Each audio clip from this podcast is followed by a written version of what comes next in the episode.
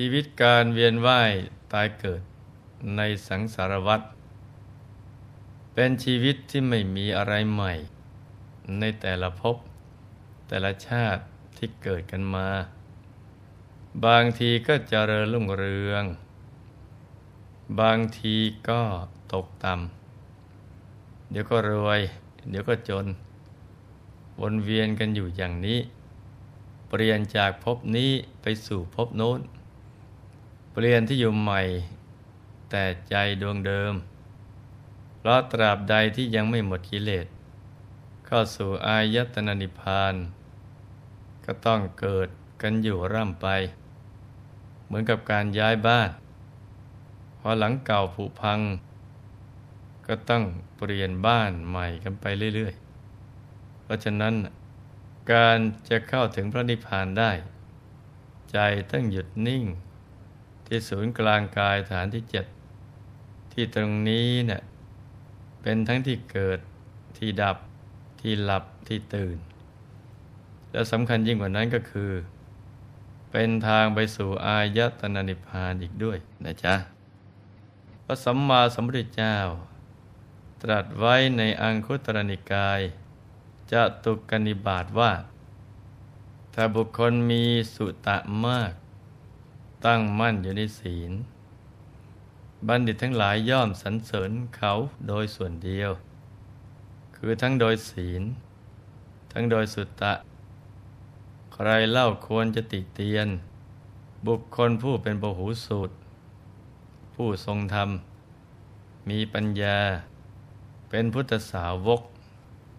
ผู้เป็นดุจแท่งทองชมพูนุษนั้นได้แม้เหล่าเทวาก็ย่อมชมเชย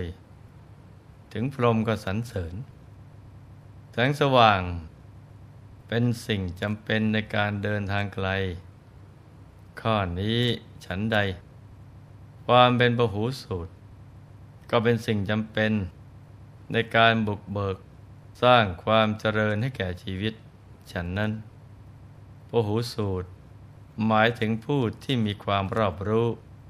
หรือพูดสั้นๆว่า ฉลาดรู้นั่นเอง ความเป็นผู้ฉลาดรู้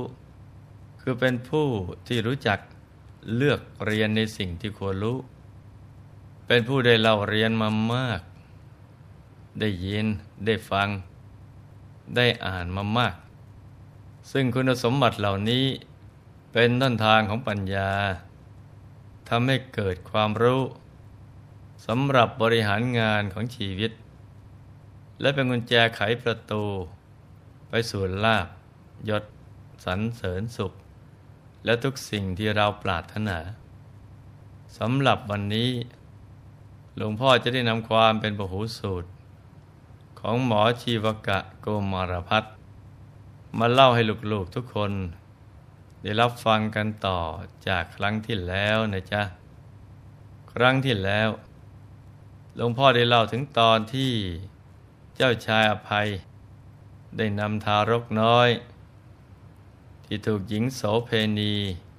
ให้นำไปทิ้งที่กองขยะมาชุบเลี้ยง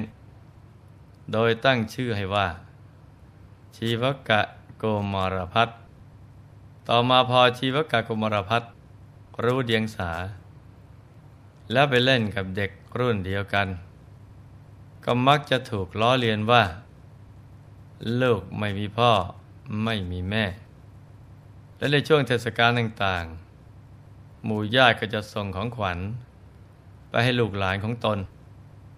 แต่ชีวกากรมรพัฒกลับไม่เคยได้รับของขวัญจากหมู่ญาติเลย จึงถามความจริงกับเจ้าชายอภัย เจ้าชายพายเห็นว่า ถึงเวลาที่จะบอกความจริงแล้ว จึงเล่าให้ฟังว่า พ่อนะ่ะไม่รู้จักแม่ของลูก แต่พ่อนะ่ะเป็นพ่อของลูก เพราะได้เลี้ยงลูกมา เมื่อชีวกากรมารพัฒทราบความจริงแล้ว ก็คิดว่า การจะอยู่ในราชตระกูล โดยไม่มีวิชาอะไรเลยนั้นน่ะเห็นจะเป็นการไม่สมควร เราควรจะเล่าเรียนศึกษาหาความรู้เอาไว้จึงจะดี ชีวกากุมาร ได้พิจารณาถึงวิชาความรู้ ที่จะไปศึกษาว่า จะเรียนที่ไหน เรียนวิชาอะไรดี ศิลปะเกี่ยวกับการลบ ก็เป็นความรู้สำหรับใช้เบียดเบียนผู้อื่น ส่วนศิลปะทางการแพทย์ มีเมตตาเป็นเบื้องต้น เป็นประโยชน์เกื้อกูลแก่สัตว์ทั้งหลาย เมื่อคิดเช่นนั้น จึงตัดสินใจเลือกศึกษาวิชาการแพทย์ สมัยนั้น มีพวกพ่อค้า ชาวเมืองตากศิลา ได้เดินทางมาเข้าเฝ้า เจ้าชายอภัย ดังนั้นชีวกะโกมรพัฒจึงถือโอกาสนี้ถามพวกพ่อค้าว่า ในเมืองตากศิลา มีอาจารย์สอนวิชาแพทย์บ้างไหม เมื่อพ่อค้าตอบว่า ดูก่อนกุมาร มีในแพทย์ผู้เป็นอาจารย์ที่สาปามก ได้ตั้งสำนักอยู่ในเมืองตากศิลา อาจารย์ท่านนี้ มีวิชาทางด้านการวินิจฉัยโรคได้เป็นเยี่ยม แล้วก็ยังสามารถรักษาหายขาดได้อีกด้วย เมื่อทราบว่ามีในแพทย์ตั้งสำนักสอนวิชาแพทย์ จึงหลบหนีออกเดินทางไปกับพวกพ่อค้า โดยไม่ให้เจ้าชาภัย รู้ถึงการหลบหนีของตนวชีวกาโกมรพัฒเดินทางไปถึงเมืองตากศิลาแล้ว ก็เข้าไปหาในแพทย์ ผู้เป็นอาจารย์ที่สาปาโมกทันที อาจารย์เห็นแล้วก็ถามว่า เจ้าน่ะเป็นใครกันจีวกาโกมรพัฒเรียนให้ทราบว่า ตอนนั้นเป็นหลานของพระเจ้าพิมพิสาร และเป็นโอรสของเจ้าชายอภัย มาที่นี่เพื่อขอศึกษาศิลปวิทยา ในสำนักของท่านอาจารย์เมื่ออาจารย์พิจารณาเห็นว่า มีหน่วยก้านดี และมีความตั้งใจจริง จึงรับตัวไว้เป็นลูกศิษย์ในสมัยนั้น ผู้ลูกศิษย์ที่ศึกษาอยู่ในสำนักของอาจารย์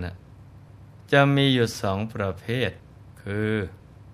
ศิษย์ประเภทเสียเงิน ค่าเหล่าเรียนให้กับอาจารย์ศิษย์ประเภทนี้เนี่ยจะเป็นพวกลูกของผู้มั่งมีเงินทอง เช่น เป็นโอรสของพระราชา เป็นลูกของหมัด เป็นลูกเศรษฐี หรือเป็นลูกของกุดุมพีเมื่อเสียเงินค่าศึกษาเราเรียนให้แก่อาจารย์แล้ว ก็ไม่ต้องทำการงานอะไร มีหน้าที่อย่างเดียวคือ ตั้งใจศึกษา ศิลปะวิทยาเท่านั้น ส่วนสิทธิอีกประเภท คือไม่เสียค่าเราเรียนให้กับอาจารย์ สิทธิประเภทนี้ ส่วนมากเป็นลูกของคนยากจน หรือพวกหนีพ่อแม่มาศึกษาเราเรียน อย่างเช่นชีวกะโกมารพัฒ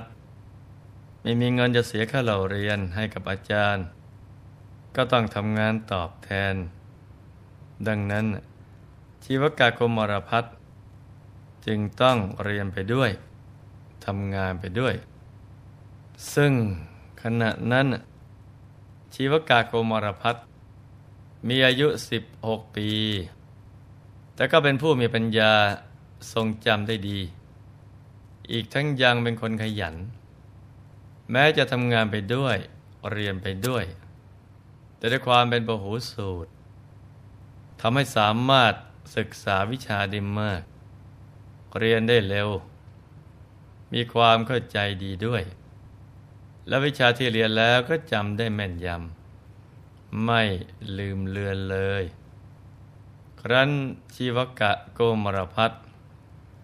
สุภาคเพียรเรียนวิชาแพทย์ ผ่านไปได้เจ็ดปี ก็สามารถ เรียนวิชาการจนกระทั่งหมดความรู้ของอาจารย์ ในขณะที่ลูกศิษย์คนอื่น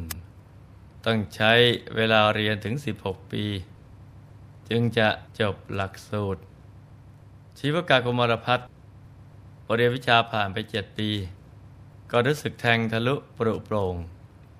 ในวิชาการรักษาโรคทุกชนิด แต่ยังไม่มั่นใจ ว่าได้ศึกษาวิชาสำเร็จหรือไม่ จึงถามอาจารย์ว่า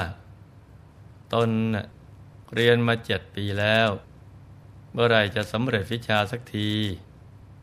อาจารย์เมื่อจะทดสอบภูมิปัญญาของลูกศิษย์จึงกล่าวว่า ถ้าอย่างนั้น เธอจงเอาเสียมนี้เนี่ยไปตรวจดู รอบเมืองตักศิลา ในระยะทางด้านละหนึ่งโยชน์ ว่ามีสิ่งใดที่มันยาไม่ได้บ้างเมื่อพบแล้วก็ให้ขุด เอามาให้อาจารย์ดูจิวกากมารพัฒได้เดินไปรอบเมืองตักศิลา ก็ไม่เห็นพืชชนิดไหน ที่ไม่สามารถประกอบเป็นยาได้ จึงกลับเข้าไปหาอาจารย์ และกราบเรียนให้ทราบว่า อาจารย์ครับ กระผมได้เดินไปรอบเมืองแล้ว ก็ไม่ได้เห็นว่า มีสิ่งไหนที่จะประกอบเป็นยาไม่ได้เลยพอถ้าอาจารย์ได้ฟังลูกศิษย์กล่าวเช่นนั้น ก็กล่าวด้วยความชื่นชมยินดีว่า บัดนี้เนะ่ยเธอได้ศึกษาวิชาการแพทย์สำเร็จแล้ว อาจารย์เขาแสดงความยินดีด้วย จากนั้นก็อนุญาต ให้กลับกรุงราชคฤห์ได้ พร้อมกับให้สเสบียงเดินทางเพียงเล็กน้อย สาเหตุที่อาจารย์ให้สเสบียงสำหรับเดินทางเพียงเล็กน้อย เพราะท่านคิดว่า ชีวการนี้เป็นบุตรของตระกูลใหญ่เมื่อกลับไปถึงเมือง ก็จะได้สกการะใหญ่จากหมู่ญาติ แล้วจะทำให้เขาน่าไม่รู้ถึงคุณค่า ของวิชาที่ได้ศึกษามา แต่หากเขาหมดสเสบียงกลางทาง เขาก็จะใช้วิชานี้ เลี้ยงชีพระหว่างทางได้ และจะทำให้เขารู้ซึ้งถึงวิชาแพทย์ แม้ว่าชีวกะโกมารพัฒจะเป็นประหูสูตร เรียนจบวิชาแพทย์ได้อย่างรวดเร็ว แต่จะมีศิลปะในการใช้ความรู้ และสามารถเอาตัวรอดได้หรือไม่นั้น เราคงต้องมารับฟังกันต่อ ในวันถัดไปนะจ๊ะ จากเรื่องในวันนี้เนะี่ยเราก็จะเห็นได้ว่า ความรู้ในอย่างหนึ่ง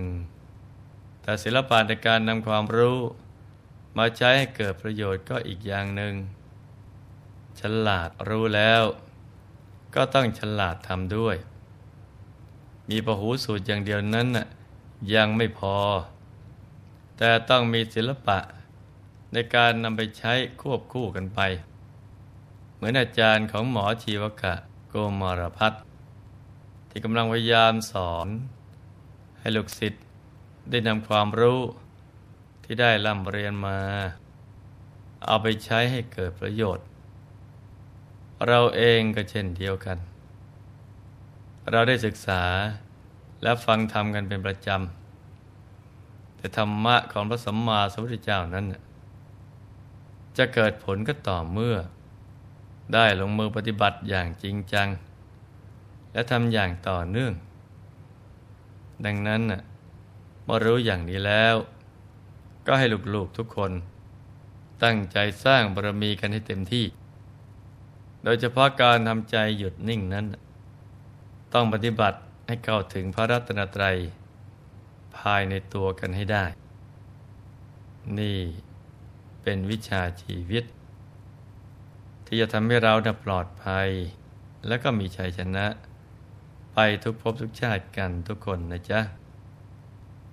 ในที่สุดนี้หลวงพ่อ ขอหน่วยพร ให้ทุกท่าน มีแต่ความสุข ความเจริญรุ่งเรือง ให้ประสบความสำเร็จในชีวิต ในธุรกิจการงานและสิ่งที่พึงปรารถนา ให้มีมหาสมบัติจักรพรรดิตักไม่พร่องบังเกิดขึ้น เอาไว้ใจสร้างบารมีอย่างไม่รู้หมดสิ้น ให้มีสุขภาพพรานามัยที่แข็งแรง มีอายุขัยยืนยาว ได้สร้างบารมีกันไปนานๆให้ครอบครัวอยู่เย็นเป็นสุข เป็นครอบครัวแก้ว ครอบครัวธรรมกาย